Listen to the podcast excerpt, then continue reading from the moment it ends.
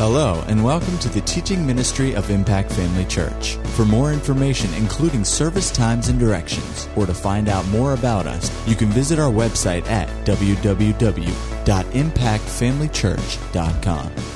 We trust you'll be blessed by today's message. Turn with me in your Bible to Romans chapter 3. Romans chapter 3. Glory to God. For several weeks we've been talking about the subject of, of God's righteousness made available to the Christian, to the believer. Amen.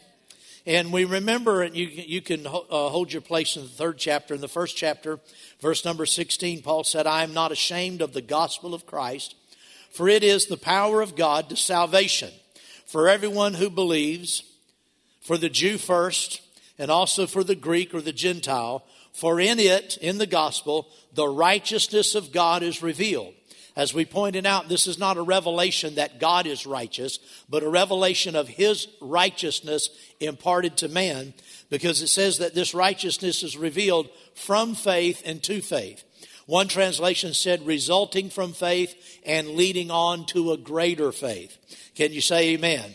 As it is written, the righteous, that word just means righteous. The righteous shall live by faith. And then in the third chapter, we read these words in verse 21 But now the righteousness of God, notice, apart from the law, is revealed. That's what he was saying in chapter 1, verse 17. In the gospel, the righteousness of God is revealed. So he goes a little bit further and explains it here. Now the righteousness of God, apart from the law, is revealed, being witnessed by the law and the prophets well, what is this revelation of righteousness? Even the righteousness of God through faith. That's exactly again what, what the first chapter, verse 17 said. It says it's from faith and to faith. He said, even the righteousness of God through faith in Jesus Christ. Notice, to all and on all who believe. For there is no difference, for all have sinned and fall short of the glory of God. Being justified freely by his grace through the redemption that is in Christ Jesus, being justified freely, being declared righteous freely. I said this when we started this, this uh, series that a revelation in your heart of the righteousness of God imparted to you is possibly the single greatest revelation you'll ever receive you know, outside of the fact that Jesus loved us and died for our sins, I mean, there's some foundational things. But I'm talking about in your walk with God.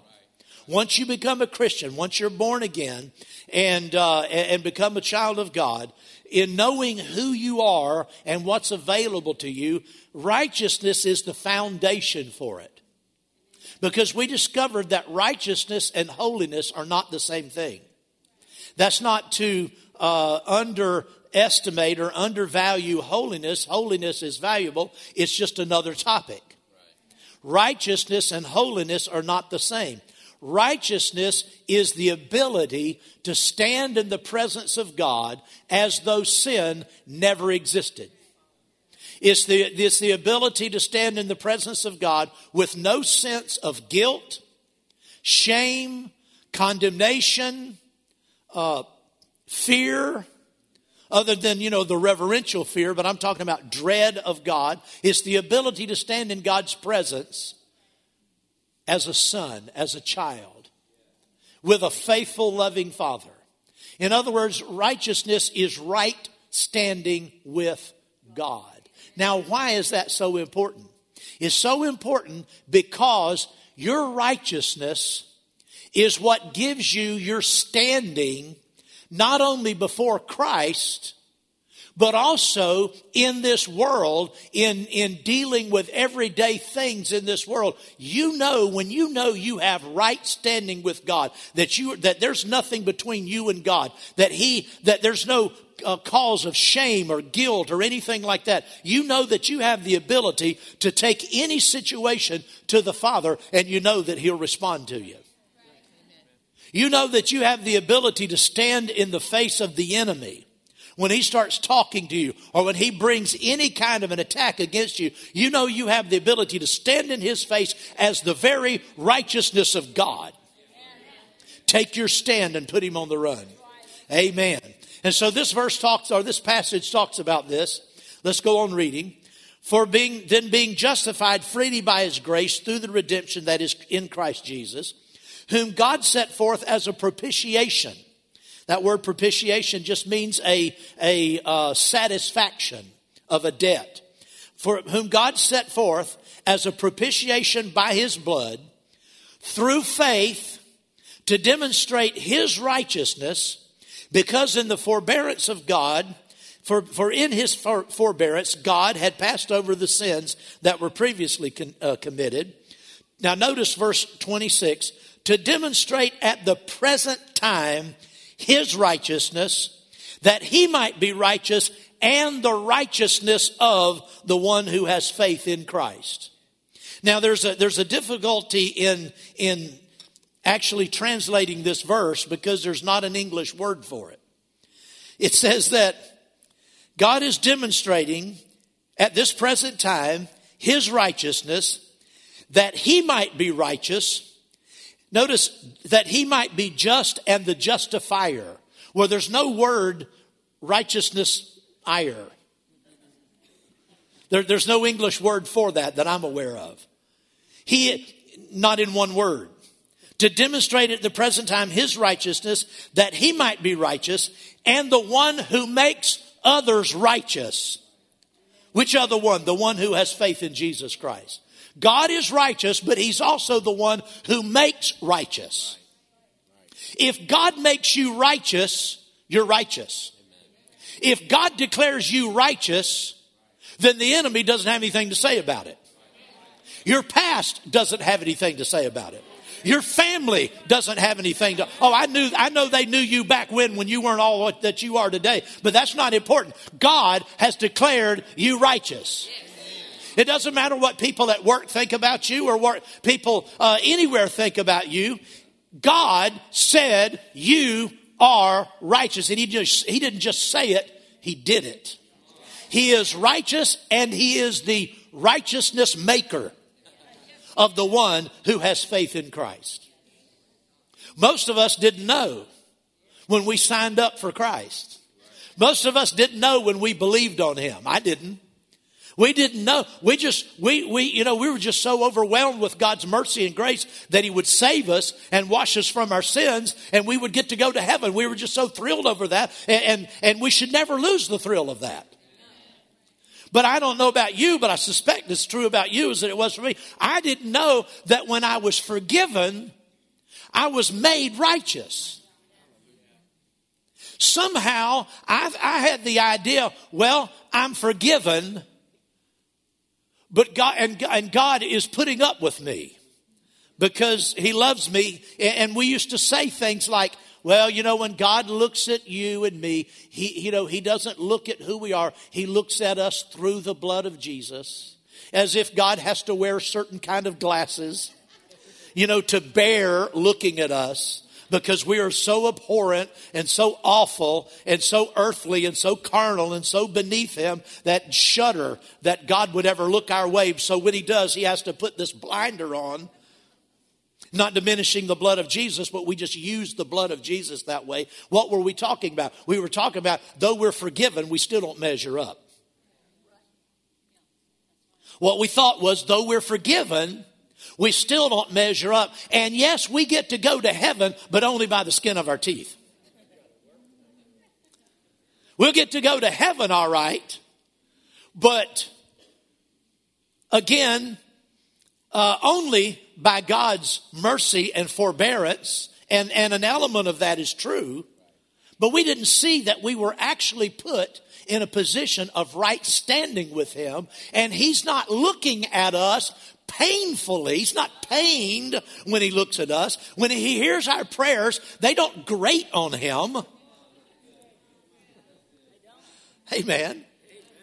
The Bible says the eyes of the Lord are on the righteous and his ears are open to their cry. Glory to God. That there's no, there's no disfiguring of his face when he hears you, when he looks at you. He's not like, oh, there's he, there he is again. No, his eyes are on you because they want to be. His ears are open because he wants their eye, his ears to be open. He is attentive because he loves you. He has put you in a position where he can receive you openly. Oh, glory to God. It's powerful. It is powerful. Oh, hallelujah. We found out from the fifth chapter of Romans, go over there. Romans chapter 5. I'm just kind of circling the wagons here for a minute before we get started. Romans chapter 5, verse 17. For if by one man's offense, that's talking about, of course, Adam, what he did, he sold the human race out by his transgression.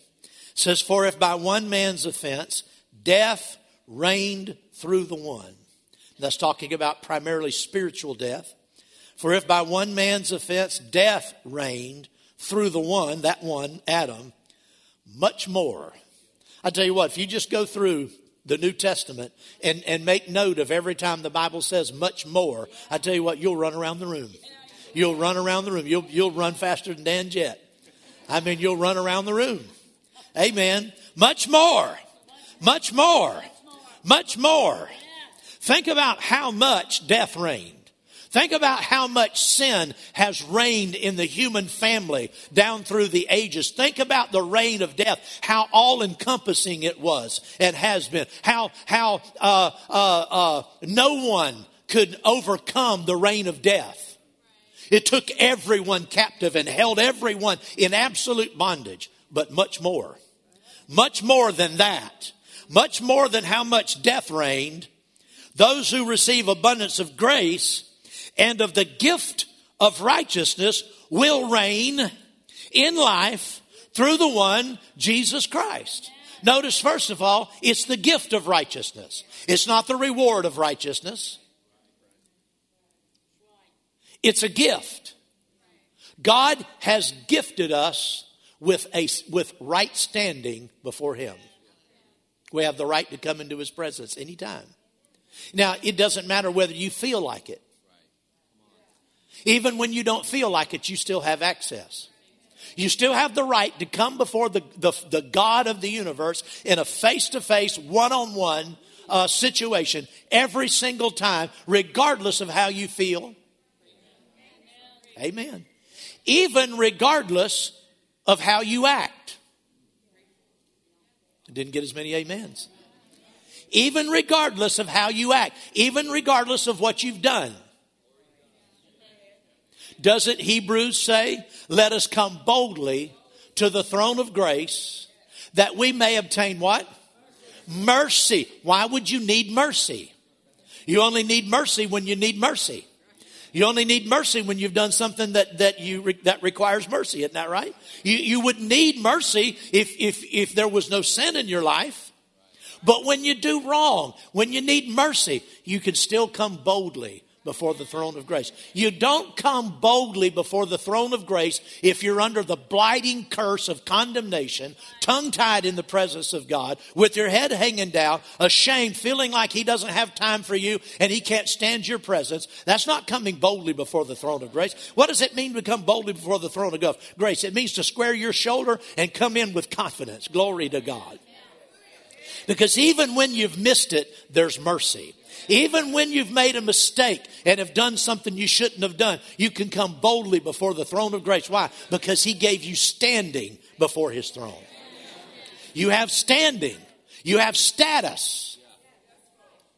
Say, I have status? Yes, you have status. What is your status? Your status is that of the Lord Jesus Christ.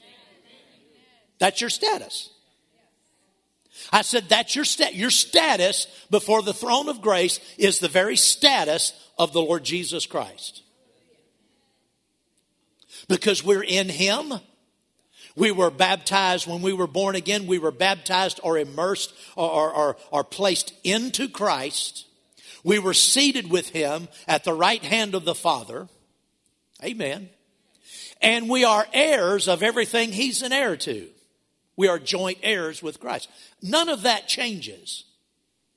I said none of that changes just because you miss God, make a mistake, or sin. That doesn't change your status. Your status is still the status of a son. Your status is still the status of the son. Now we understand, don't get confused. I'm not saying we are the Lord Jesus. I'm not saying that. But the Bible says we are the body of Christ. And we have the same status before the Father in terms of our standing before Him. We can come to Him just as boldly as the Lord Jesus can. Glory to God. And to obtain mercy, find help in time of need. Oh, glory to God. Hallelujah. Well, praise the Lord. Let's, let's go back to the third chapter of Romans, if we can glean a little bit more here. Romans 3 again. There's a few other verses I think I want to look at. Hallelujah. Look at verse 27 then. Where is boasting then? See, the, the, the Jews under the old covenant, they had a superiority complex because they had received the law of God, and none of the other Gentile nations on the earth had been so blessed to be singled out as God's chosen people. To whom did God ever give any other law than to the nation of Israel? So they felt like they were somebody. They felt like they were uh, uh, better than other people. They looked down their long bony nose at other people and said, Well, I'm glad we're not like the other people. Paul said here, Where is boasting then? It is excluded. By what law? Of works? No. By the law of faith. See, you don't get this by works. And if you didn't get it by works, then you have nothing to boast about. If you don't, if you don't get this righteousness as a result of your behavior, if you get it as a gift, you have nothing to boast about. Isn't that right? He said, Where is boasting? It is excluded. By what law? Of works? No, by the law of faith. Therefore, we conclude, are you ready to conclude? Where, therefore, we conclude that a man is made righteous by faith apart from the deeds of the law. Oh, glory to God. Hallelujah. That's good news, church. That's good news. You see, God, God wanted, when God created Adam in the beginning, God had robots, so to speak. All of the angelic hosts, all of the seraphim and the cherubim and all of the uh, uh, uh, created beings of heaven. God God didn't want another class like the angels. The angels serve God and they're powerful. We, we very little appreciate how powerful and awesome angelic creatures really are in the spirit realm. They're powerful. And the Bible says that they are attentive to the word of the Lord to go about and cause his word to come to pass wherever they have the authority to do it. It's another topic. God had all of, of, of creation like that. God wanted sons. He wanted a family. God wanted a creation who would have a free will to do whatever they wanted to do and would will to be in his presence, who would have the will to, to fellowship with him. Not just obey him, but fellowship with him. He wanted a family. And that's why he created Adam and Eve, male and female. He created them in righteousness, in right standing with Him, no past, no consciousness of sin or failure. And He gave them the privilege of, of uh, uh, uh, producing a race of people just like them righteous, perfect, whose hearts were, were, were always open to Him and who had the choice to do otherwise, but, but whom, who would cho- choose to fellowship with him. That's what God wanted. Well, we know what happened. We know that sin entered in and ruined that plan temporarily. God sent his own begotten Son, hallelujah, into the earth to become one of us so that he could take us out from under this, this curse of sin and death and deliver us once again back, the human race, back to the condition that he started with. And you see, that's, the Bible calls Jesus the last Adam. Amen. Glory to God. There, there's a new race, so to speak, that come from Christ. You and I were born in this natural world, and, and we were born of earthly parents, and we partake of the race, the human race. We're all, we're all descended from Adam. We all have perhaps different races and nationalities and all of those things. But you see, when a person uh, is born again, he, he's not born again an American or a Caucasian or an African or, or a, a, a Republican. He's born again a child of God. That's our identity. Our identity is Christ. It's foolish. It's, fo- it's beyond foolish to be hung up in this earth and this world over things that are so transient and have nothing to do, I'm talking about with the way we relate to one another, have nothing to do with who we really are. When you were born again, you became a brand new person in Christ. One translation of, uh, of, of, translation of, of 2 Corinthians 5 17, if any man is in Christ, he is a new creation. One translation said he is the work of a new creation, a brand new species of being. Oh, hallelujah. Glory to God. That's who we are. God created this new creation family to have fellowship. Glory to God. Well, see, God, God, doesn't, God doesn't just want servants, He wants sons. Now, that doesn't mean sons don't serve but they serve from a different perspective. In terms of just a servant who just blindly serves, and blindly is not the right way to say it, but who just serves from strictly from a position of obedience. Like I said, he already has heaven, the heavenly host who do that. They serve him. And the, and the marvel of it all is that he has this race of humans who are sons who, in the natural, we don't have anything to give him. I mean, really, all of our service, when you think of the things we do, there's, there's really not a lot you have to offer God. Isn't that right? I mean, you're you. And God's God. What does He need? But He does need one thing he, he does need one thing. He needs, because of the covenant that he made with mankind when he put Adam in the earth, he needs those of us of this new covenant.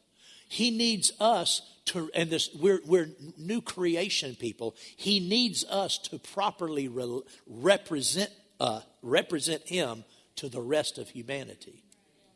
See, there are things, I talked about how powerful angels are. Angels are very, very powerful. But they are limited in what they can do in the earth because they're not men. God gave this planet to men, He didn't give it to angels. He did not say at any time to the angels, You are my son, this day have I, uh, created you. He never said that to the angels. He said that to Adam. He said that to Jesus. He says that to us. We are His children in the earth, and angels are waiting on us. They have all the power, they don't have the right to use it here unless we give them the authority to do it.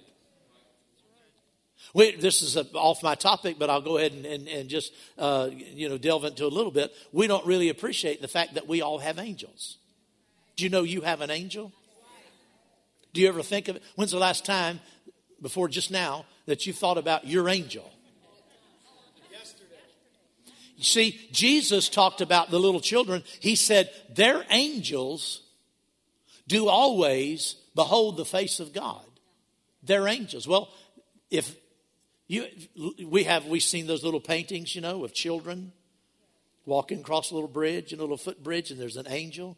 Well, you know, we think about children having a guardian angel, but we don't lose our angel just because we grow up. Dear Lord, if anything, we need him more when we're older than we do when we're younger. We all have an angel that's a sign angel or angels assigned to us. I'm talking about to you individually. There are angels who are assigned to you and they're waiting on you to say the right thing so you can release them to work. Amen. He go over to Hebrews. Go over to Hebrews. Look at the uh, first chapter of Hebrews.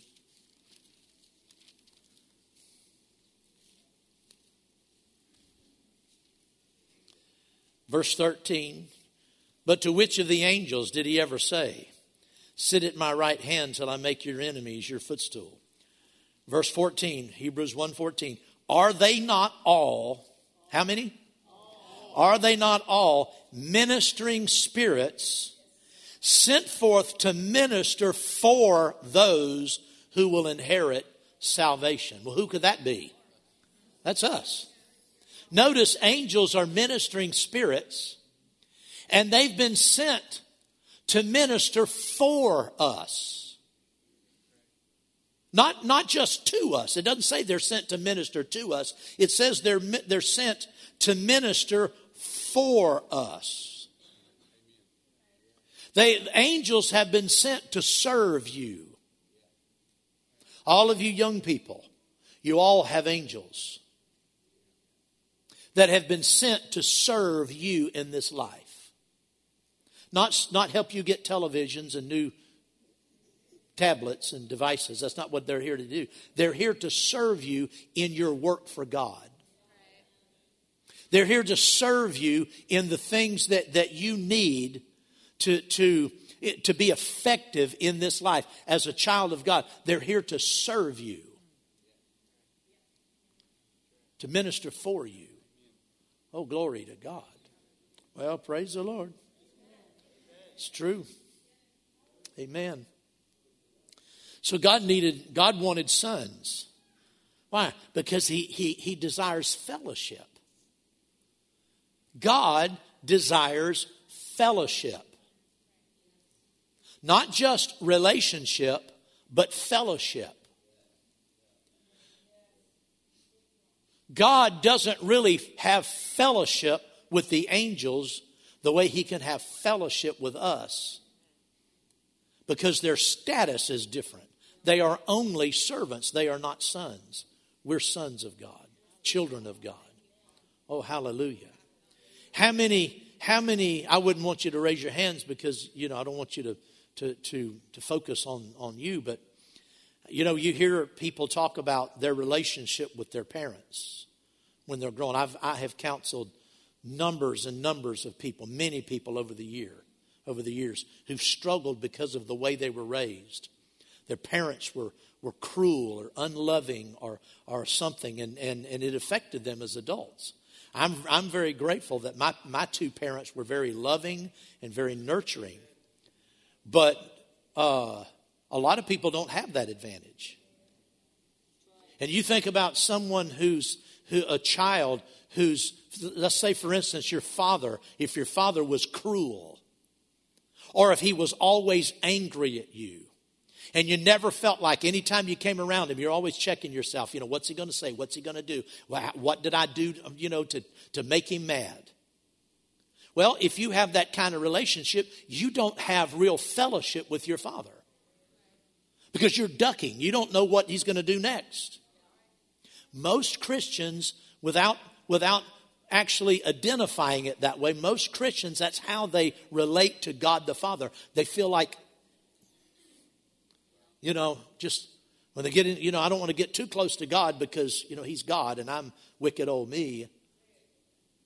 And and then the church has said, well, you know, God will do this to you. He'll strike you down. You know, he'll kill your kids. You know, somebody has an accident and they lose their child. And, and, church people get around and say, well, God needed a little, he needed another little angel in heaven, need another flower in his garden in heaven.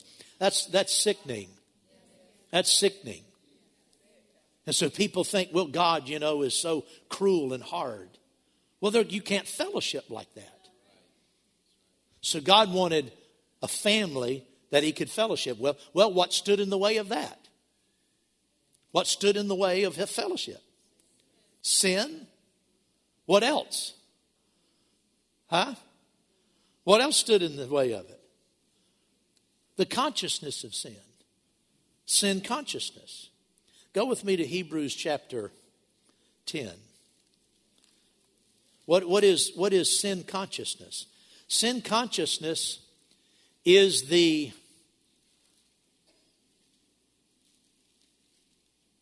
is the conscience when people have a, a sin conscience sin consciousness they, they have a consciousness of not measuring up not being pleasing to god not being what god really wants something less than, than far less usually than God's ideal. Well, that God didn't intend for us to stay that way. Are you in the 10th chapter of Hebrews? Hebrews chapter 10. Let's look at verse number 11. And every priest stands ministering daily and offering repeatedly the same sacrifices, which can never take away sin. He's talking about the old, the old covenant priest, the priest of the Old Testament. He said, Every one of them stand ministering daily and offering repeatedly the same sacrifices, which can never take away sin. But this man, Christ, after he had offered one sacrifice for sins forever, sat down at the right hand of God. From that time, waiting till his enemies are made his footstool. For by one offering, notice, are you paying attention?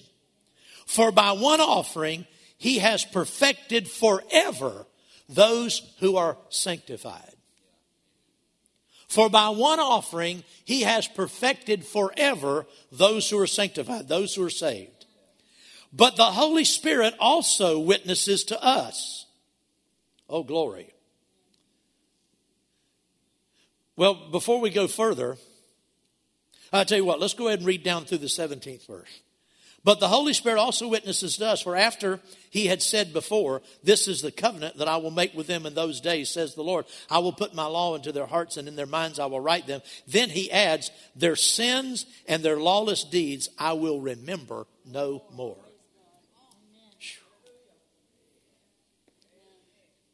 God doesn't remember your sins.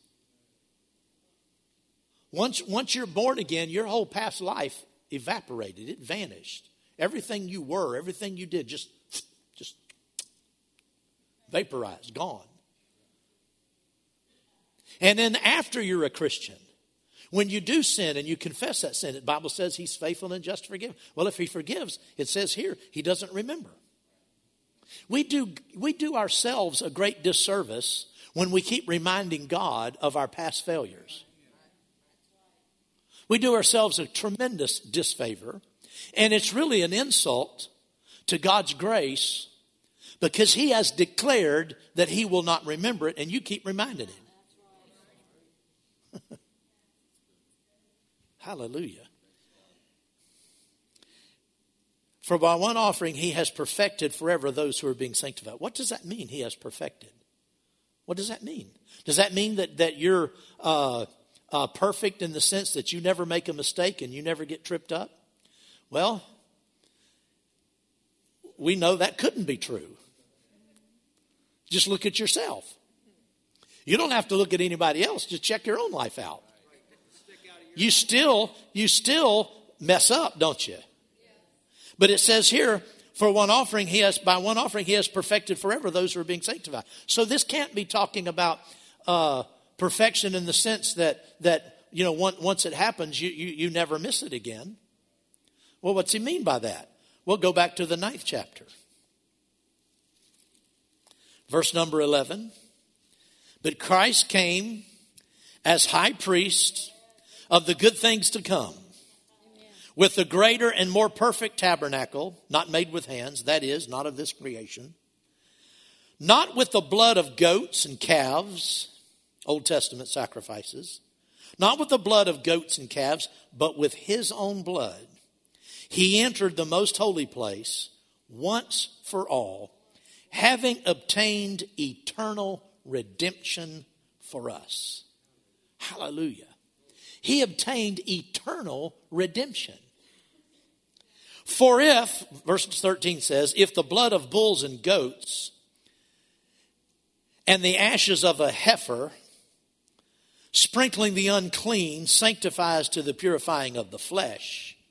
He's saying if the Old Testament sacrifices, bulls, goats, heifers, and so forth, and they're sprinkling, sanctified for the purifying of the flesh, how much more? This is another one of those how much mores. How much more shall the blood of Christ, who through the eternal Spirit offered himself without spot to God, cleanse your conscience? See, nothing happens automatically in the plan of redemption. Everything God has done in the plan of redemption has to be mixed with faith on our part. A person cannot be saved unless they mix faith with the plan of redemption. Isn't that right? Even though it's all provided. Jesus doesn't go to the cross every day for, for today's sinners. No, one sacrifice forever settled all of it. But people are still dying and leaving this planet lost and they go to hell every day. Millions of people, I suppose, go to hell every day. Why? They didn't mix faith, they just refused to believe. And if you don't mix faith in any of the plan of redemption, it, even though it's true, it won't be true in your life. Others, others, Christians, believe on Him to be born again, but there are other provisions. We have an inheritance that covers everything in this life, not just spiritually, but, but physically, health, dominion, excuse me, dominion and authority in this life, prosperity, well being, ruling and reigning as, as kings in this, all of our inheritance. Most Christians don't even know anything about their inheritance, and you can't mix faith with it if you don't know about it. So it doesn't fall on people like ripe cherries off a tree. People don't just automatically walk in these things because you, you, you, you have to mix faith. Faith comes by hearing. If you haven't heard, you don't have any faith to mix because you don't even know what you'd be mixing it with. Yeah. So, again, a lot of Christians have faith in the blood of Christ to forgive them, and they believe they're forgiven, but they still are under this curse, this, this blight of, of feeling uh, disenfranchised in God's presence because they just keep looking at, you know, the mistakes they make and they say, surely, you know, God is righteous and I'm not. What are they doing? They're not mixing faith with the other part of the cleansing. One part is to cleanse us from sin. The other part or action of the blood is to cleanse us from the consciousness. Did you read that? Let's go back and look at it. Verse number 14. How much more shall the blood of Christ, who through the eternal Spirit offered himself without spot to God, cleanse your conscience? Cleanse your conscience. Cleanse your conscience. You see, it's sin, sin consciousness is dominant in the church.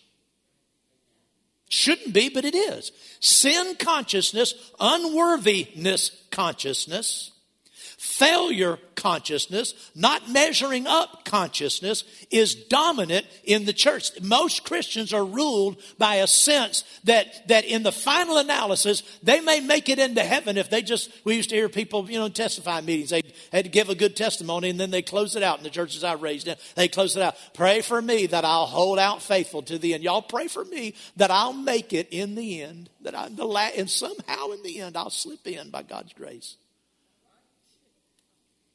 Why'd they say that? Because they're so afraid that their conduct is going to disqualify them, that they're going to lose their salvation and not make heaven. Many times, because of the standards that were imposed upon them, they're not even in the Bible, but that's another topic. Sin consciousness. God, the Lord Jesus Christ, shed his blood to wash you from sin, but to also wash your consciousness of sin. That unworthiness consciousness. Well, I'm just a sinner saved by grace. No! You were a sinner, but then you got saved by grace. Now you're a son, not a sinner. I said the other day, I think one of the other meetings, I said, you know, I, I, have some carpentry tools, a few tools, but nobody would call me a carpenter. If you ever seen anything I built, nobody would say Edwin Anderson's a carpenter. I, I can paint. I have a paintbrush. I have a couple of rollers, but I'm not a painter. Angela says, you sure aren't. I might sin every now and then. I'm not a sinner. I'm a Christian. I'm a child of God. I might miss it every now and then, but that's not who I am. That's not who I am. That's not the way God looks at me. He doesn't look at me as an old miserable sinner that he just has to look at me through those, you know, colored glasses. Uh, oh, glory to God. Amen. Now, the devil will use your unrenewed mind and religious tradition to try to put you and keep you under the curse of condemnation and dead works. You see, as long as you're under condemnation, as long as you don't feel like you measure up, then what do you do to try to overcome that? You try to do more stuff. Oh, I've just got to read my Bible more. That's what's wrong. And you start reading the Bible, and then while you're reading the Bible, you think, this is, this is cutting into my prayer time. I've got to pray more. So you put your Bible down and you start praying. And then while you're praying, you think, no, the key is I need to praise God. The preacher said I'm not praising God enough. So I need to pray. So you let me put my prayer aside and my Bible's over here and my prayers and I gotta praise God. You see, always trying to do more. Now, is, is reading your Bible important? Absolutely it is. Is prayer important? Absolutely it is. Is praising God important? Absolutely.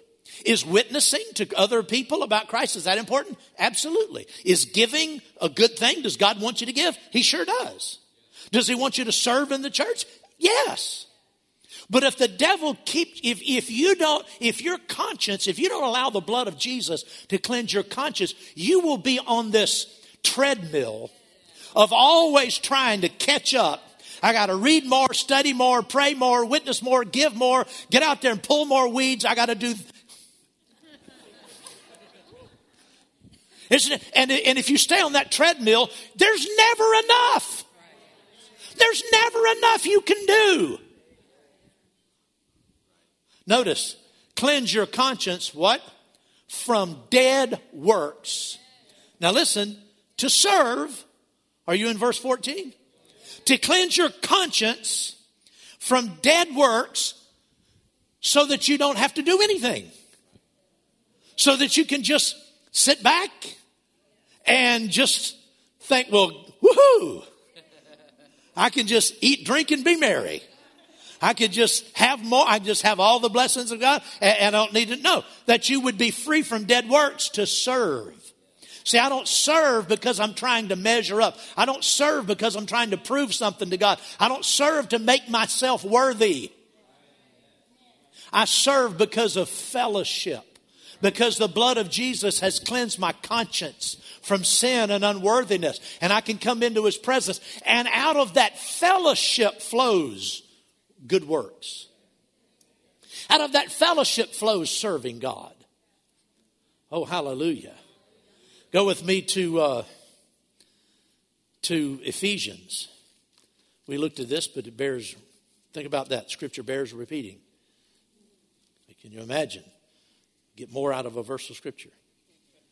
It's a little joke, evidently, very little joke.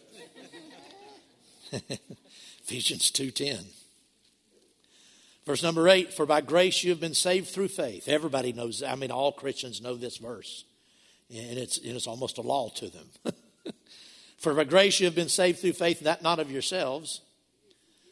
It is the gift of God. What is the gift of God? Salvation. Salvation is not of yourselves, it's the gift of God. Not of works, lest anyone should boast. For we are his workmanship we are His handiwork. We are His masterpiece, created in Christ Jesus for good works, which God prepared beforehand that we should walk in them. You see, God has already prepared for you the good works. You don't have to prepare them yourself. If you just let the Word of God wash your consciousness of all this unworthiness, all of this, all of this distraction of sin, sin consciousness. And just recognize the fact that God created you perfect in His sight. You don't lack anything. You don't need polishing up.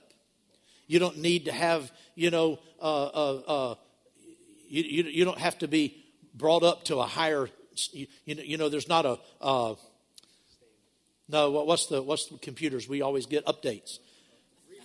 You don't need an update. You don't get born again and then you have to have an update in order to stay up in God. No, you're, you're up to date. You have your conscience washed from that, from that sin consciousness. Then you can enjoy fellowship with God. And out of that fellowship, he has prepared good works for you. For you. For you, for me. Might not be the same. God has prepared good works for you that you simply walk in them. What does that mean? They're right there in front of you. When you're in fellowship with God, you're fellowshipping with Him. you get off of that. Get off of that treadmill of trying to measure up and just stay in fellowship with the Lord. He will witness to your spirit. Here, do this for me. Do that for me. Serve here. Give this. Do this. Do that. When you do that, you just simply walk in those things. Oh, hallelujah. The psalmist said, "In his commandments are not grievous. His commandments, his, his instructions are not something that's, that's binding. Oh, hallelujah. Glory to God. Let's close out today. I, have I've actually gone past this in my notes, and so I'm going to have to come back, sort of in, in my, you know, in my message. But it's just such a good scripture. I hate to leave it out. So I'm going to back up just so I can read this scripture. It's that good. I just cannot leave this in my notes. Colossians, first chapter, verse number 12. Colossians 112.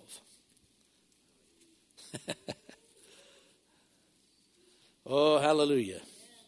I tell you what, you've got your shouting shoes on. If you, if not, you better you better slip those old those old shoes of sadness. I'm just trying to come up with something here. You need to slip off of those old sorrowful shoes and those old religious shoes, distracted shoes. You need to put slip on your, your running shoes, your shouting shoes. Giving thanks to the Father. Notice it's not giving thanks just to God. He is God of overall creation, but He's our Father. Glory to God. Giving thanks to the Father who has qualified us to be partakers of the inheritance of the saints in the light. You don't qualify yourself. It says we give thanks to the Father who has, past tense, already qualified you. He's already qualified you. You're qualified. See, that's the big rub. People don't feel like they're qualified for God to answer their prayer. I just know if I go to the Lord and pray, you know, I, am just not qualified, you know, to, to God, for God to really move in my life because I have this list of, uh, of mistakes and these things that I, these dumb things I keep doing over and over again. And so, you know, God won't answer my prayer because I'm not qualified. He qualified you.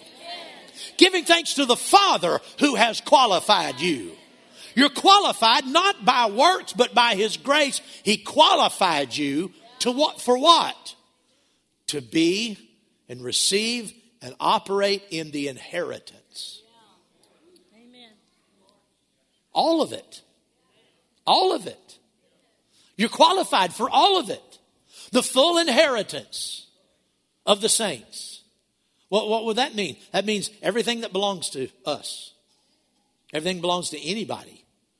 Everything belongs to the body of Christ in its in every detail, every aspect of it, every every line, every subsection, all of it, you're qualified to partake every detail.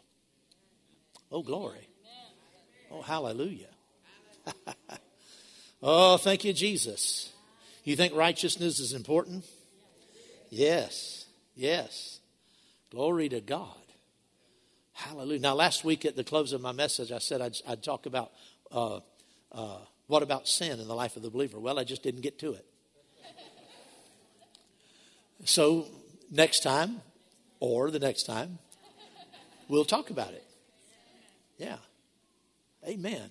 But you need to understand that God has put you in a position.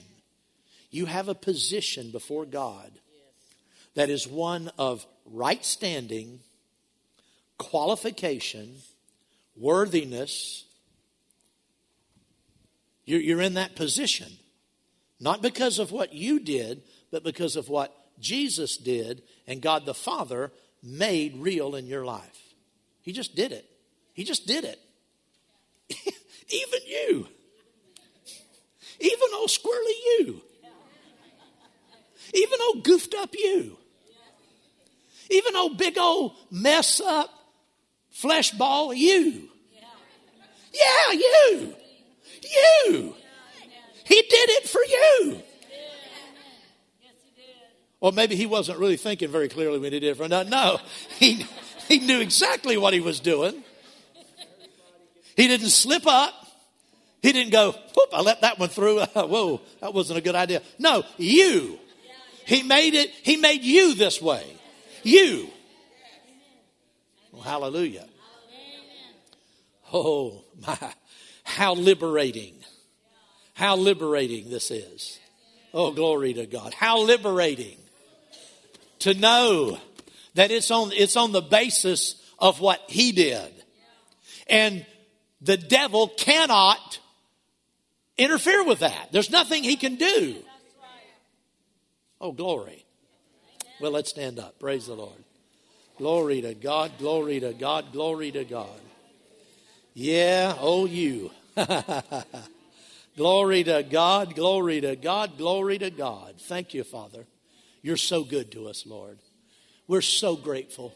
We're so grateful. We're so grateful for your gift of right standing. You've placed us in right standing with you. You created us in Christ Jesus, your own very handiwork. And you created us for the good things that you have in store for us, the fruit that you want us to bear for you, so that others can come and, and, and know. Oh, hallelujah. Let me, let me just say something to you.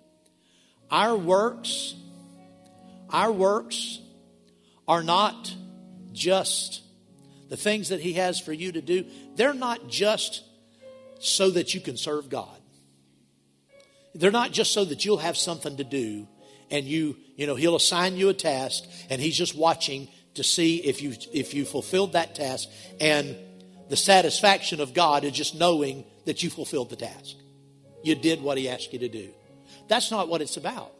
All of our good works are things that bear fruit for God, you think about everything that He will have you to do as a Christian in the end, like we say sometimes, at the end of the day, is to bless other people and to bring other people to Christ.